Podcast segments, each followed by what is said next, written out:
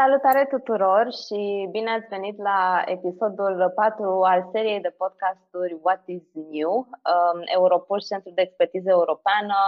um, are un parteneriat foarte, foarte bun cu uh, Ambasada Franței în România și cu Institutul francez din România și dorește să aducă în atenția tuturor celor care ne urmăresc astăzi Uh, subiectele cheie care se discută în cadrul conferinței privind viitorul Europei. Așa cum cu siguranță știți foarte mulți dintre cei care ne urmăresc, uh, Conferința privind viitorul Europei este un exercițiu amplu de uh, democrație și de consultare a cetățenilor la nivel european și este o ocazie extrem de oportună pentru ca noi toți să putem să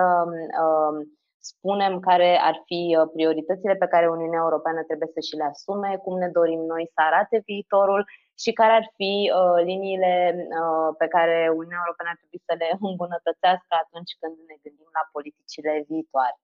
În episodul de astăzi o să discutăm despre o categorie aparte de persoane care au de fapt un rol cheie în definirea viitorului Europei, aceștia fiind copiii. Vom discuta despre garanția pentru copii și de ce aceasta reprezintă cheia viitorului Europei, cheia dezvoltării uh, și asigurării unui, unui viitor frumos pentru, pentru toți cetățenii noștri. Și avem invitată alături de noi astăzi pe Mihaela Nabăr, director al World Vision uh, România. Bună, Mihaela! Bun găsit tuturor! Uh, mulțumesc foarte mult pentru, pentru invitație. Multe felicitări pentru inițiativa de a avea astfel de discuții. În momentul în care te auzeam povestind, Tana, și uh, povestind despre demersul acesta de susținere și încurajare a democrației uh, și a, a lucrurilor care favorizează democrația și ne fac să, să fim o societate mai aproape de o societate Uh, pentru toată lumea, o societate echitabilă, o societate cu valori și cu drepturi. Uh, mă bucur că, mă bucur că sunt într-o astfel de discuție și felicitări încă o dată pentru inițiativă. De-abia aștept să, să povestim despre garanția pentru copil și despre cum ar trebui să schimbe ea, de fapt, uh, abordarea noastră și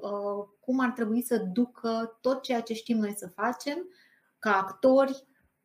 toate acțiunile în jurul copilului și pentru copil. Da, o descriere foarte, foarte frumoasă și foarte uh, reală și pragmatică, de fapt, uh, în ciuda uh, faptului că, bun, ne referim la, la o perspectivă ideală despre cum ar trebui să arate lucrurile, însă, de fapt, vorbim despre o abordare concretă și uh, este momentul de a vedea exact cum putem să acționăm dincolo de, de cuvintele frumoase despre Uh, această garanție pentru copii, cum putem să, să o punem în practică. O să ajungem să discutăm și despre aceste lucruri, însă mai întâi de toate uh, am și eu uh, ocazia să mă prezint. Numele meu este Tana Farfă, eu sunt director al Europol Centrului de Expertiză Europeană și aș vrea să începem discuția, Mihaela, spunându-ți cam cum am aflat eu despre, despre World Vision și apoi eventual să-mi spui și cum um, ai aflat tu despre World Vision și cum anume ai ajuns mhm. să lucrezi aici și ce faceți voi uh, aici în România. Uh, eu mi-amintesc de, de World Vision uh, de când eram destul de mică. În orașul meu știu că era o serie de voluntari care la un moment dat au început să se mobilizeze foarte mult pentru a um, pentru a face diverse proiecte caritabile în comunitate și cred că cel mai mare impact pe care l-a avut asupra mea activitatea voastră a fost atunci când, din, din nefericire, locuitorii uh, localităților din uh, sudul județului, deci undeva aproape de Dunăre, au fost uh, inundați, au fost niște inundații mm-hmm. foarte mari în Rast și uh, știu că ați avut uh, posibilitatea acolo să ajutați foarte, foarte mult uh, și eu împreună cu familia mea am donat destul de multe alimente, haine, jucării, tocmai pentru a-i susține pe, pe cei care au fost loviți atunci. Um, cum, cum ai ajuns la, la World Vision și ce face World Vision bine în România? Da, mulțumesc foarte mult că și mă, mă bucur că, uh, nu știu, ai uh, participat cumva și ai fost parte a, a binelui pe care World Vision România îl face în România de 30 de ani. Suntem o organizație non-guvernamentală prezentă în ruralul românesc, în cele mai vulnerabile comunități de 30 de ani. Um, suntem prezenți și în alte zone din, din lumea asta. Suntem, în, suntem o organizație internațională prezentă în 100 de țări, în peste 100 de țări, 102 mai exact. Suntem în cele mai vulnerabile zone, zone cu conflict, zone cu sărăcie, zone cu inechitate, zone cu, cu migrație foarte, foarte mare. Și așa cum spuneam, în România suntem de 30 de ani. Eu în organizație sunt de ceva vreme, sunt de 14 ani. Am venit în organizație Uh, după, după ce uh, studiasem zona asta foarte, foarte mult, zona echității și a coeziunii sociale uh, și după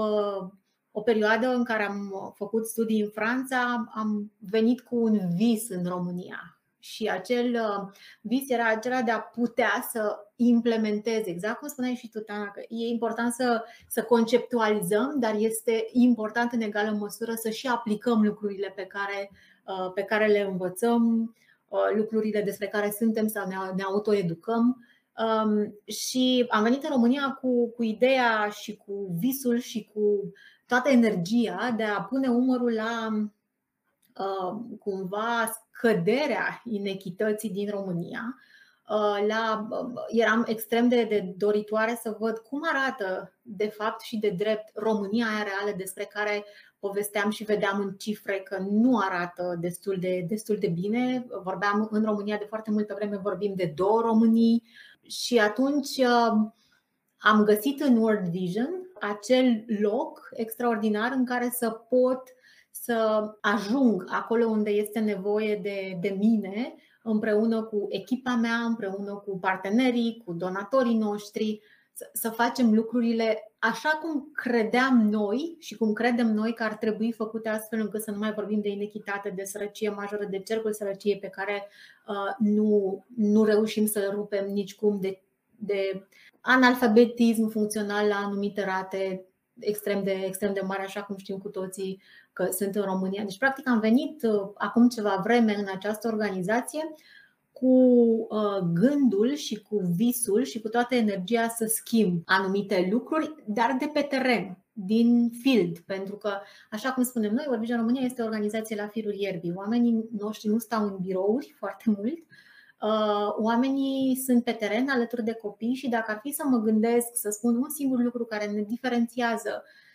pe, pe într-o oarecare măsură de alte organizații sau despre ce este World Vision România. World Vision România este acea organizație care cunoaște fiecare copil din programele din programele pe care le are, pentru că suntem alături de copii, suntem despre ei și suntem acolo. Nu suntem noi aici și ei acolo. Și în momentul acesta avem uh, aproape 50.000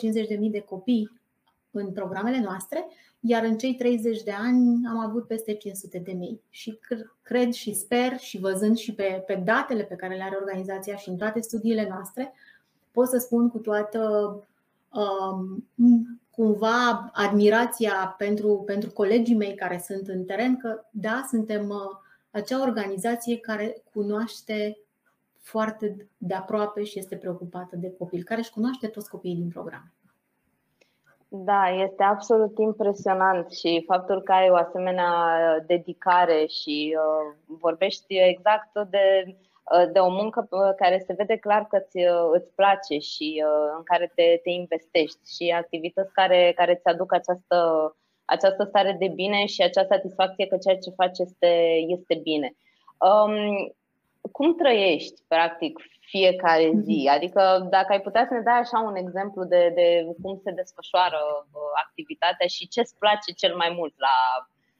la zilele pe care le ai la muncă? Păi, uh, în primul rând, evident, ca oricare dintre noi avem zile care ne plac mai mult, zile care ne plac mai puțin, dar dacă ar fi să mă uit la ceea ce fac, uh, sunt uh, una dintre persoanele care cu toată sinceritatea spun că îmi place absolutamente tot ceea ce fac și n-aș putea să fac ceva care nu-mi place sau aș putea să fac, probabil, dar uh, nu, nu aș găsi resursele să am, în primul rând, eu bunăstare și speranță pe care să o dau mai departe uh, copiilor despre care noi, World Vision România, spunem că suntem. Și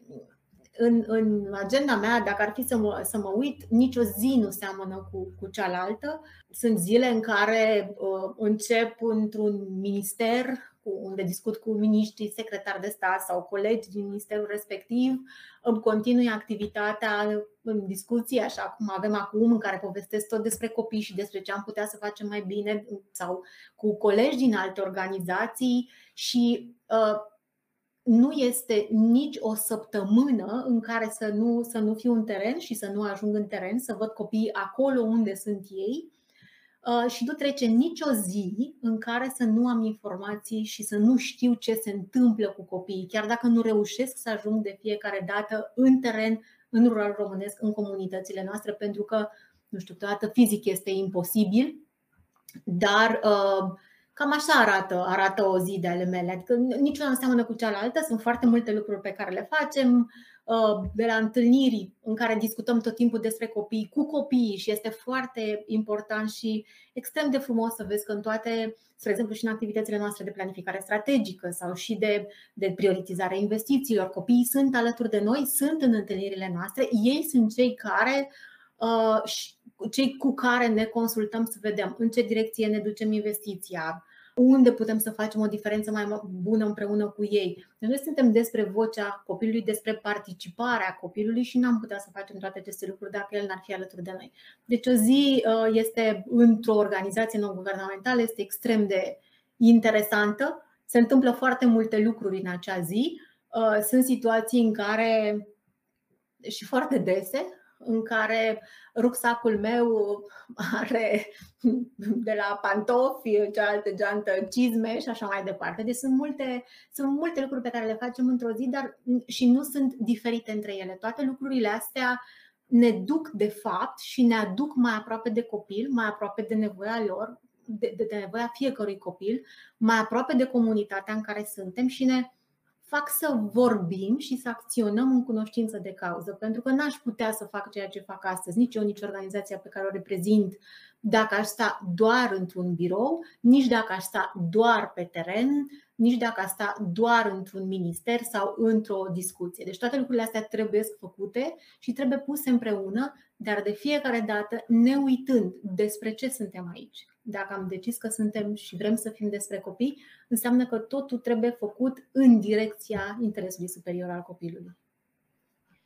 Da, cumva când spui că într-adevăr o zi nu seamănă cu, cu celelalte, îmi amintesc și eu de activitatea noastră de la, de la Europuls, pentru că um, când spui de asemenea de faptul că lucrul pe teren și contactul direct cu comunitățile este esența, de fapt, uh, și cred că pentru majoritatea organizațiilor societății civile care au de foarte multe ori dificultăți în a, în a avea acea siguranță și certitudine că își vor putea continua activitatea pe mulți, mulți, mulți ani, uh, cred că asta de fapt ne ține uh, împreună și ne ține așa în priză și capabil de a, de a ne duce eforturile mai departe și ne ține motivați și cumva, într-adevăr, și, uh, și la noi, bun, Europuls cumva încearcă să aducă agenda europeană mai aproape în România și dorește să facă lucrurile acestea prin uh, tot felul de, de activități și proiecte, însă um, eforturile sunt uh, atât de frumos răsplătite în momentul în care comunitățile la care mergem pentru a oferi tot felul de traininguri, de seminarii și de a discuta cu oamenii, mai ales cu tinerii când discutăm cu mhm. asociațiile de tinere și așa este într-adevăr un sentiment uh, extrem de, de mulțumitor și de satisfăcător care ne, ne, ne încarcă bateriile și nouă și tuturor voluntarilor noștri să, să mergem mai departe. Chiar rezonez cu, cu ceea ce ai spus, deși într-adevăr uh, focusul nostru este altul. Dar da. Da, așa este și cred că uh, Tana, nu am putea unii fără alții, asta este foarte clar, pentru că fiecare suntem despre ceva, suntem specializați în, în anumite lucruri pe care le facem și le facem bine, nu putem să fim toți despre toate, dar este extrem de important să fim împreună și să avem această um, conștiință și această uh, maturitate în abordare, uh, cum că nu putem să le facem doar noi pe toate. Trebuie să ne bazăm unii pe alții, noi, parteneri din societatea civilă, societatea civilă cu autoritățile, cu comunitățile în care lucrăm. Că nu este vorba doar despre mine, doar despre World Vision, doar despre tine și organizația pe care, pe care o reprezinți. Este vorba despre noi toți și despre ce putem face fiecare dintre noi mai bine, dar împreună, în avantajul și pentru bunăstarea societății românești, dacă implementăm programe și proiecte în România. Deci, uh, și dacă și e, e foarte și mă bucur că am prilejul să vorbesc cu, uh, cu cineva dintr-o, dintr-o organizație care vorbește și despre valorile europene, despre principiile uh, europene, despre cum ar trebui să fim ca să fim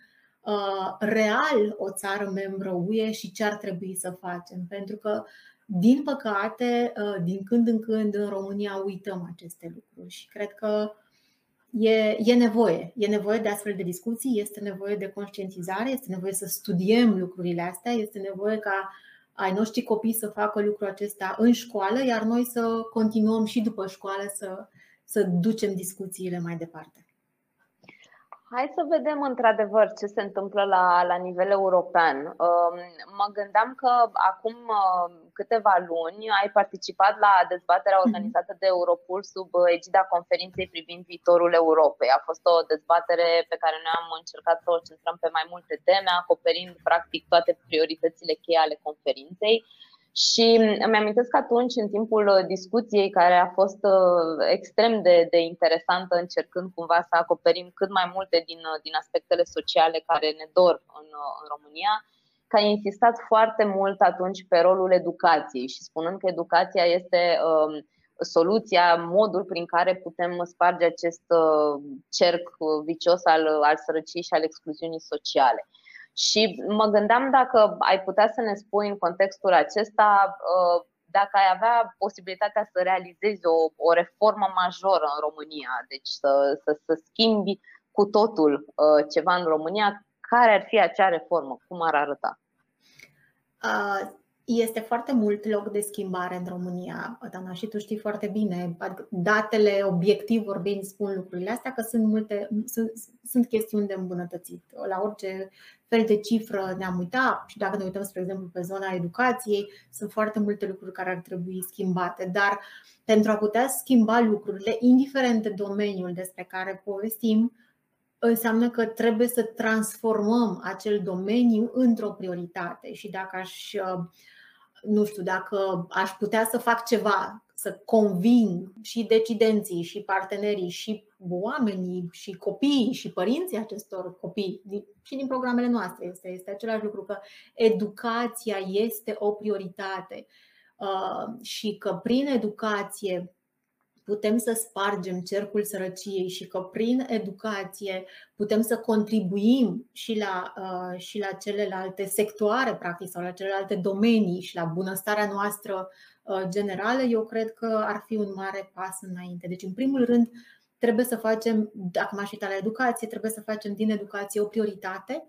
Ori asta înseamnă investiție în educație, înseamnă calitate în educație, dar uh, în primul și în primul rând transformarea investi- uh, educației într-o, într-o prioritate în România. Cred că asta ar fi extraordinar și bineînțeles că în momentul în care ai o prioritate, te uiți, ok, bun, și dacă este o prioritate, ce ar trebui să facem ca ea să fie real vorbind o prioritate? Atunci ne-am putea uita la, la finanțarea educației, la creșterea calității, la formarea profesorilor, la investiții de infrastructură în educație, la digitalizarea educației. Deci sunt foarte, foarte multe lucruri pe care, pe care le-am putea face dacă am considera că, da, educația și am fi conștienți de faptul că educația este o prioritate.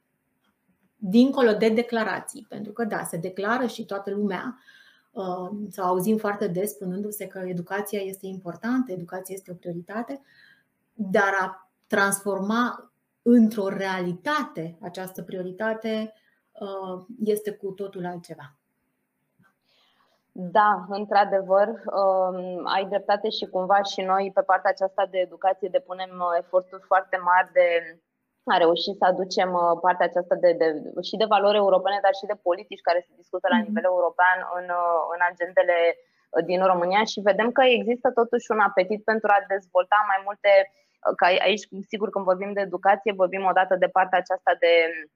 de valori, deci de, de educație de cei șapte ani de acasă, ca să zicem așa, și de ce, ce valori ne sunt uh, insuflate, dar mm-hmm. uh, în același timp vorbim și de partea de cunoștințe și de exact. aptitudini care ne pregătesc pentru tot ce înseamnă piața muncii și am văzut uh, de-a lungul uh, și dezbaterilor pe care le organizăm, dar și um, de-a lungul uh, trainingurilor, seminarilor pe care le ținem, că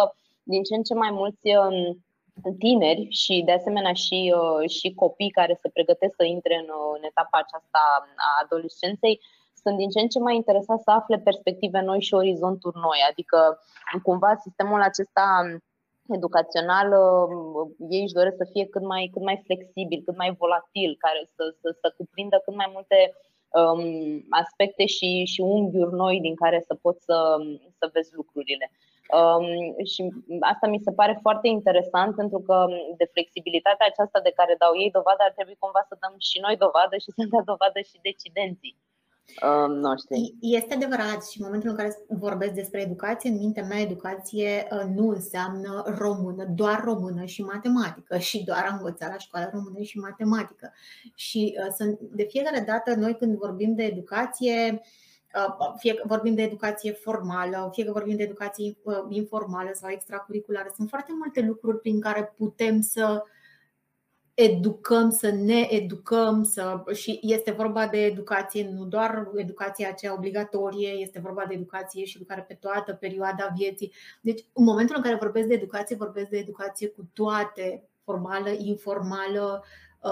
nu doar anumite cicluri educaționale, ci învățare pe tot parcursul vieții și Până la urmă, educația ar trebui să țină cont, dacă, uh, dacă uh, legându-mă de ceea ce, ce spuneai tu, uh, tinerii vor, copiii vor altfel de educație.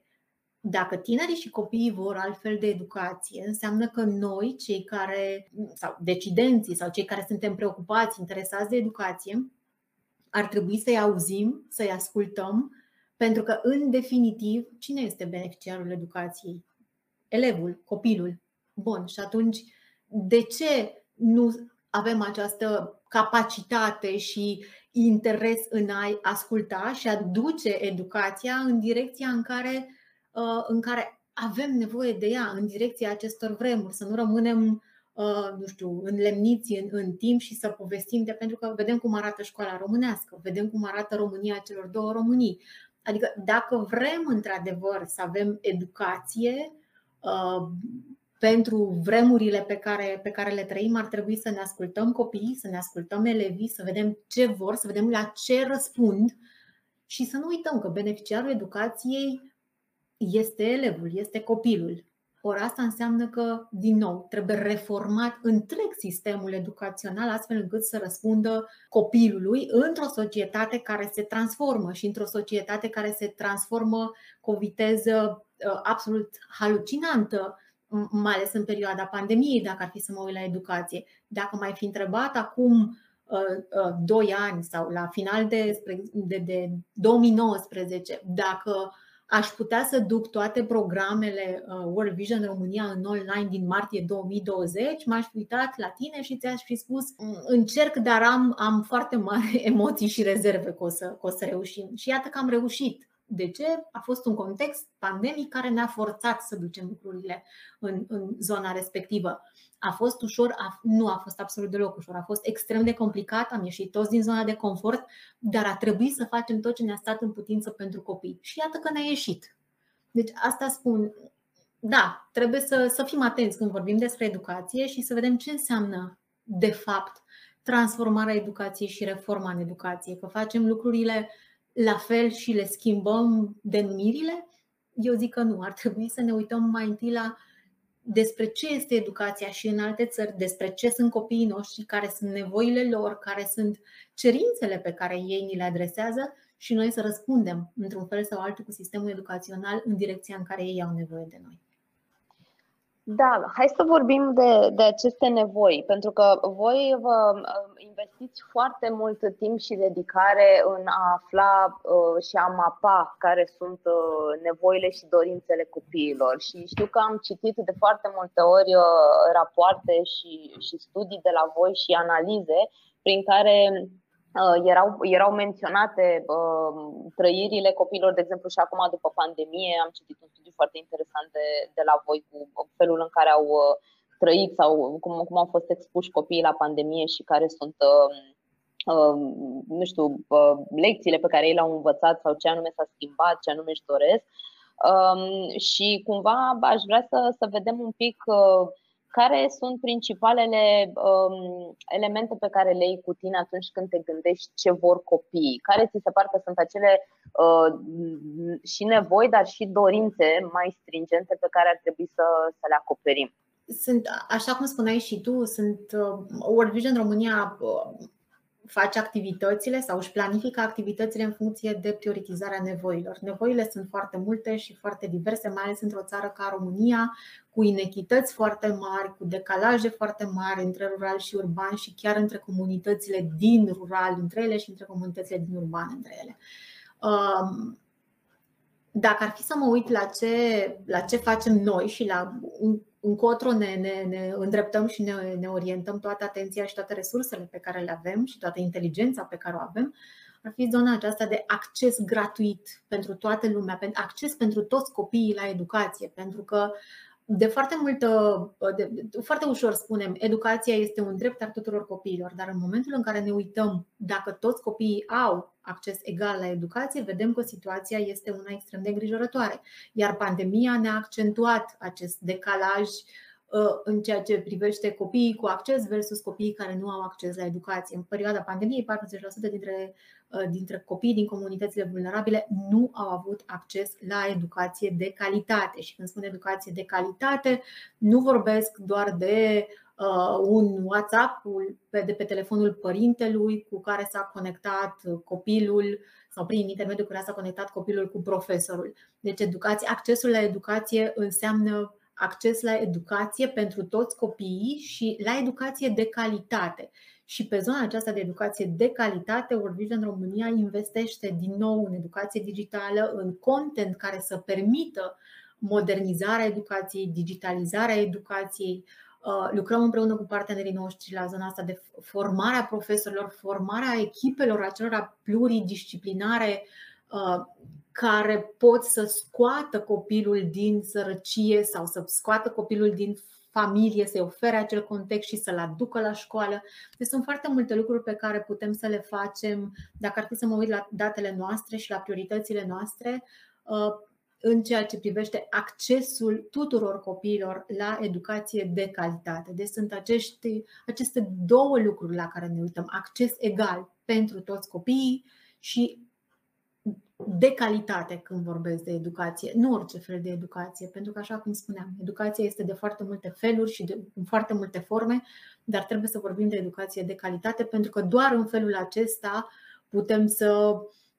diminuăm acel procent de 40 și la 100, 44 aproape uh, copii analfabeți funcționali. O să vedem uh, și vedem de la un an la altul cum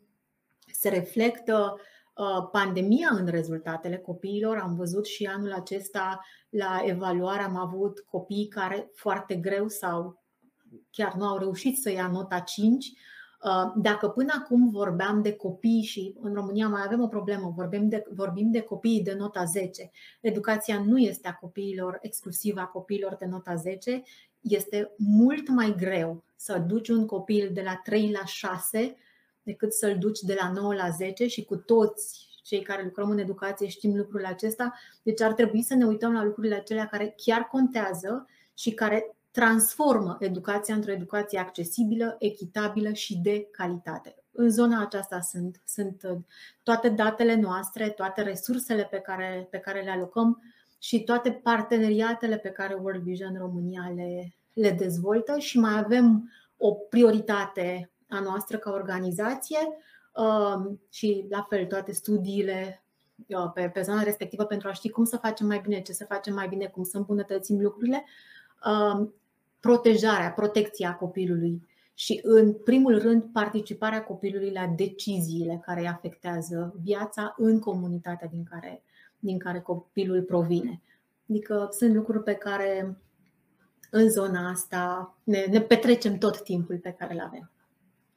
Cumva o, o educație accesibilă, echitabilă și de calitate este exact ceea ce își dorește uh, să facă și Uniunea Europeană. Și uh, înainte de pandemie, dar cumva uh, și actualizat cu contextul pandemiei, Comisia Europeană lucra la o propunere privind uh, o garanție europeană pentru copii. Uh, și exact uh, acesta era uh, scopul sau să zicem principiul după care s-a ghidat Comisia Europeană când a redactat acest document strategic este că um, fiecare copil din Uniunea Europeană ar trebui să aibă acces egal cu restul la um, drepturile sale de bază, ceea ce înseamnă în primul rând deci partea aceasta de educație, dar de asemenea și acces la un, un sistem de sănătate uh, adecvat, acces la o locuință uh, bună, uh, acces la nutriție, adică elemente care îi formează viața și îi, îi, îi fac, îi dau practic contextul prin care el începe să se dezvolte și să, să devină adult. Um, și aceasta a fost o prioritate pe care a avut-o președinta Comisiei Europene, Ursula von der Leyen, chiar în momentul în care și-a reluat mandatul și iată că acum, în contextul pandemiei, vedem această garanție pentru copii. Um, cumva, această garanție este un, un document strategic care le prezintă statelor membre niște, niște elemente, niște pași, un fel de manual de instrucțiuni, ca să spun așa, mm-hmm. despre ce ar trebui să facă. Acum, hai să ne întoarcem la statele membre, pentru că, bun, Comisia Europeană a pus la dispoziție acest document, a fost de asemenea îmbunătățit și prin propunerile Parlamentului uh, European. Um, bun, uh, avem această garanție, dar de asemenea, prin garanția pentru copii, statele membre trebuie și ele să depună un efort și să realizeze un plan de acțiune da? despre cum vor pune în practică aceste uh, principii ale Uh, ale Uniunii Europene. Cum vezi tu acest proces în România și uh, ce rol au organizațiile societății civile și organizațiile în general um, care sunt uh, foarte active pe partea aceasta de, de drepturi ale copiilor, precum și organizația pe care o reprezinți în, în tot acest proces? Evident că într-un astfel de context, cu atât mai mult cu cât avem acces la un instrument financiar extrem de necesar și creat pentru, pentru copii, Uh, garanția pentru copii, uh, noi ar trebui să fim capabili ca și stat membru să implementăm și să, să, să transformăm această strategie într-o, să o contextualizăm și să vedem ce înseamnă ea pentru România și cum putem să, cum putem să implementăm. Așa cum spuneai și tu, România și-a asumat dezvoltarea unui plan în spatele garanției pentru, pentru copii, Uh, un plan pe care trebuie să-l, să-l dezvolte până în luna martie. Știm foarte bine că este coordonat de, de Autoritatea Națională pentru Protecția, de ANPDCA, pentru protecția copilului. Pe de altă parte, cred că am putea să facem acolo uh, lucrurile mai, mai bine, mai, mai bine în sensul de mai repede și mai împreună. Pentru că de la momentul la care știam că avem această garanție pentru copii la dispoziție noi ca state membre, uh, puteam să facem, din punctul meu de vedere, mult mai multe lucruri și mult mai multe lucruri în alt mod. Să ne fi consultat mai bine, să ne fi unit uh, forțele și expertiza și resursele pe care, o avem, pe care le avem fiecare dintre noi în direcția dezvoltării acestui plan, pentru că altfel Uh, totul va rămâne din nou la nivel de strategie, la nivel de plan, vom avea întârzieri foarte mari și așa mai departe. Din ceea ce știu eu până în acest moment, s-au făcut ceva demersuri, s-au făcut ceva pași, dar uh, nu cred că sunt suficienți să putem să spunem că da, România este pregătită să implementeze, are acel plan foarte bine conturat Uh, pe care îl va implementa începând cu martie 2020 și 2022. Uh, Bineînțeles că uh, rolul societății civile este unul și ar trebui să fie unul extrem de important. Să nu uităm că până la urmă reprezentanții societății civile, deși ar trebui să ofere servicii complementare statului, de foarte multe ori substituim anumite servicii care nu există Uh, ceea ce înseamnă că și expertiza și rolul nostru și resursele pe care le alocăm în, în direcția aceasta sunt extrem de importante și cred că suntem o voce de luat în considerare și de, de valorificat, pentru că despre, despre asta este vorba. Deci, așa cum spuneam ca și concluzie,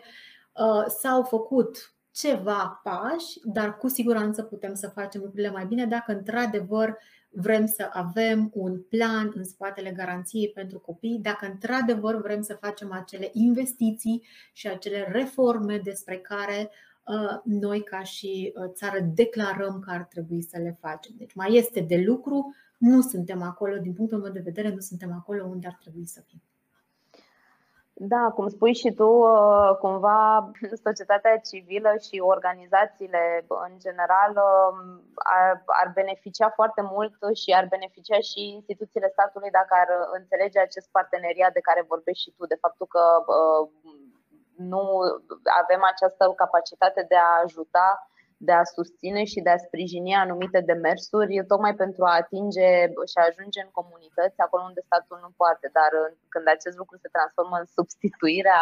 a ceea ce statul ar trebui să facă, uh, lucrurile nu au cum să funcționeze. Deci fără un, uh, un ghidaj clar și niște principii cheie din partea, din partea instituțiilor, uh, organizațiile societății civile sunt nu sunt atât de, de bine susținute, nu au o structură atât de stabilă și sunt destul de firave. Uh,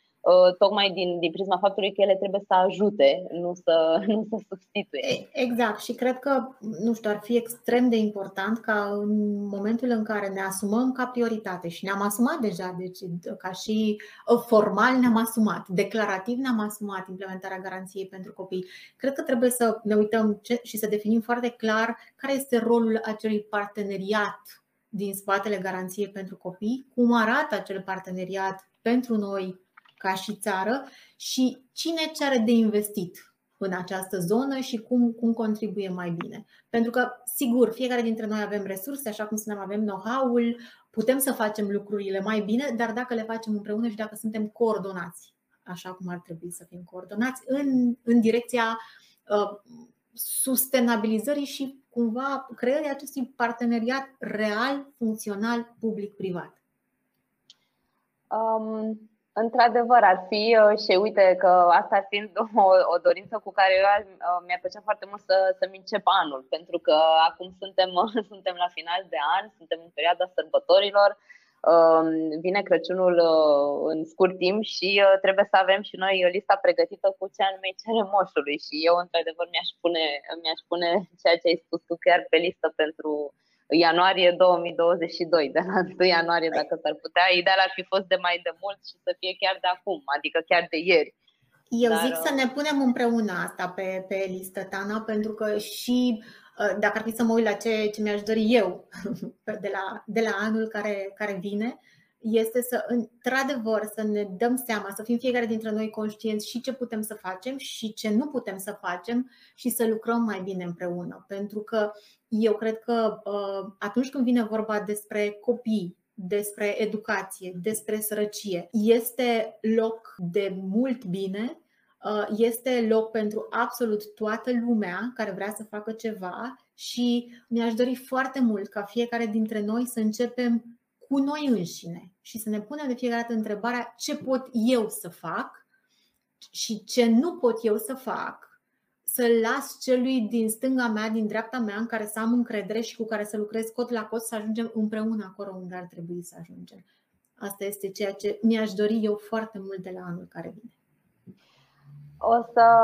uh, încheiem uh, probabil în, în scurt timp, însă nu înainte de a te întreba ceva, pentru că este o curiozitate foarte mare pe care o am și mereu mi-am dorit să o aflu de la uh, persoanele care uh, interacționează direct în astfel de comunități. Cum spuneam, fiind, uh, fiindcă se apropie chiar săptămâna viitoare, o să începem noi și o să intrăm deja în, uh, în magia aceasta sărbătorilor. Uh, citisem o statistică acum ceva timp, o statistică foarte tristă, dar uh, destul de actuală, că jumătate dintre părinții din România ar anula dacă ar putea Crăciunul, Crăciunul din acest an, din cauza lipsurilor uh, materiale. Și um, nu știu, chiar mă gândesc ce, ce anume crezi că ar putea să, să le aducă Moș Crăciun anul acesta, ca să, ca, să nu, ca să nu mai fie în această situație. Așa este, cum, cum spuneai și tu, uh, înaintea campaniei noastre de Crăciun, pentru că știm că nevoile și vedem în fiecare zi că nevoile cresc și că vulnerabilitățile sunt din ce în ce mai mari, în special pentru cei care erau vulnerabili sau vulnerabilitatea se adâncește. Și părinții noștri ne-au spus peste 50% dintre, dintre ei, părinții din comunitățile vulnerabile, din ruralul românesc, că ar dori să, dacă ar avea o putere, ar scoate Crăciunul de pe, de pe, uh, din calendar anul acesta, pentru că și acolo a fost uh, cumva uh, cel mai mare procent al. Deci, că am întrebat de ce, pentru că ne este rușine, literalmente așa s-au exprimat, să mergem în fața copiilor și să le spunem că anul acesta la ei nu vine Moș Crăciun, pentru că noi nu avem resurse financiare și vedem, se leagă foarte bine cu, cu numărul părinților și cu procentul părinților, peste 60% ne spun că au sub 10 lei pentru cadourile copiilor. Uh, și atunci ne întrebăm de fiecare dată ce putem să facem, pentru că oricât de mult am vrea să facem, nu putem să ajungem singuri la acești copii. Și cred că dacă, în primul rând, fiecare dintre noi am conștientiza că sunt copii, deci totuși este o cifră și așa cum spuneam, peste 50% dintre, dintre părinți ne spun asta și ne spun foarte real, din păcate, adică este o realitate. Dacă ar fi să ne gândim că ruralul românesc reprezintă jumătate din România, și dacă am vedea cam cum stau lucrurile și dacă am mai aduce și datele Eurostat care ne arată un 37 spre 38 risc de sărăcie în România, la sută, uh, cred că fiecare dintre noi am putea să ne gândim pur și simplu când auzim aceste lucruri, aceste date, la o persoană, două, un copil, doi, pe care cu siguranță îi știm și pentru care am putea să facem ceva astfel încât acei copii să nu își piardă speranța și încrederea că se poate și pentru ei să se întâmple, să se întâmple ceva, ceva bine. Adică cred că fiecare dintre noi ar trebui să, să, să facem ceva și să fim cât mai conștienți de, de ce înseamnă, de fapt, aceste procente, ce, ce anume se ascunde în spatele acestor cifre. Sunt copii, sunt oameni care ne spun că au nevoie de ajutor și că au nevoie de noi alături de ei. Așa că ce am putea să facem, eu aș lăsa fie, la, la, la latitudinea fiecăruia dintre, dintre noi să facem ceva, să ne uităm către o organizație nu guvernamentală care face lucrurile astea să voluntariem în sensul de să, să, să creăm comunități de voluntari împreună cu care să ajungem acolo. Noi, World Vision România, am lansat o campanie, spre exemplu. Noi așa, noi în felul ăsta ajungem la acești copii cu ajutorul donatorilor noștri. Am lansat o campanie, eu cred în tine, Moș Crăciun, tu crezi în mine. Avem un uh, număr, un, un SMS 8864 cu textul speranță și practic resursele pe care noi reușim să le adunăm în jurul copilului ajung la acei copii noi în felul ăsta ajungem la și sperăm noi la un număr cât mai, cât mai mare de copii anul acesta care au nevoie de speranță. Și nu o facem pentru că e foarte interesant. În momentul în care ne uităm sau întrebăm pe copii ce vreți sau ce ați vrea să vă ducă Moș Crăciun, este absolut. Uh, nici nu știu cum să mă exprim. E, e, copiii nu ne cer nici luna de pe cer și nici ceva extrem de specific pentru ei. Sunt foarte mulți copii care fie au preluat din, din um, nevoile părinților și ne spun am vrea, nu știu, să avem un acoperiș deasupra capului. Sunt foarte mulți copii care ne cer ghete cu care să ajungă la școală. Sunt foarte mulți copii care ne spun, și aici este procentul cel mai mare, aș vrea uh, ca la anul, și se uită ca la anul fratele meu să meargă și el la școală sau fratele sau sora mea să ajungă la liceu. Deci sunt, sunt lucruri pe care copiii ne cer pentru ei foarte puțin și pentru cei din jurul lor cer majoritatea lucrurilor. Adică e, ei încă au empatie și cred că fiecare dintre, dintre noi putem să învățăm de la ei. Da, au empatie, au altruism și, uh, într-adevăr, ar trebui ca aceste valori și aceste principii să ne ghideze și pe noi și mă bucur mult că ai, uh, ai reușit să, să povestești și să spui uh, modul frumos prin care vă implicați și noi încurajăm pe cât se poate ca toate persoanele care sunt interesate de a face fapte bune să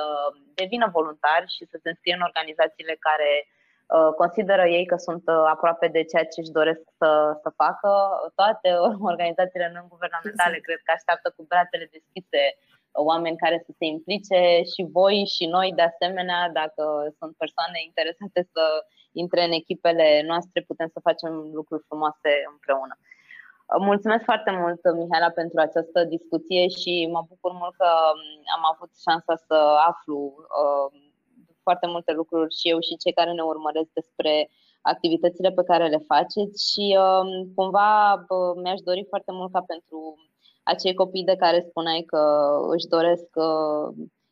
lucruri mai bune pentru cei din jur și își doresc lucruri simple pentru ei înșiși să să fie un, uh, un Crăciun mai bun, cât mai curând. Cred că aceasta ar fi, uh, ar fi așa un, un minim lucru pe care mi l-aș putea, mi l-aș putea dori.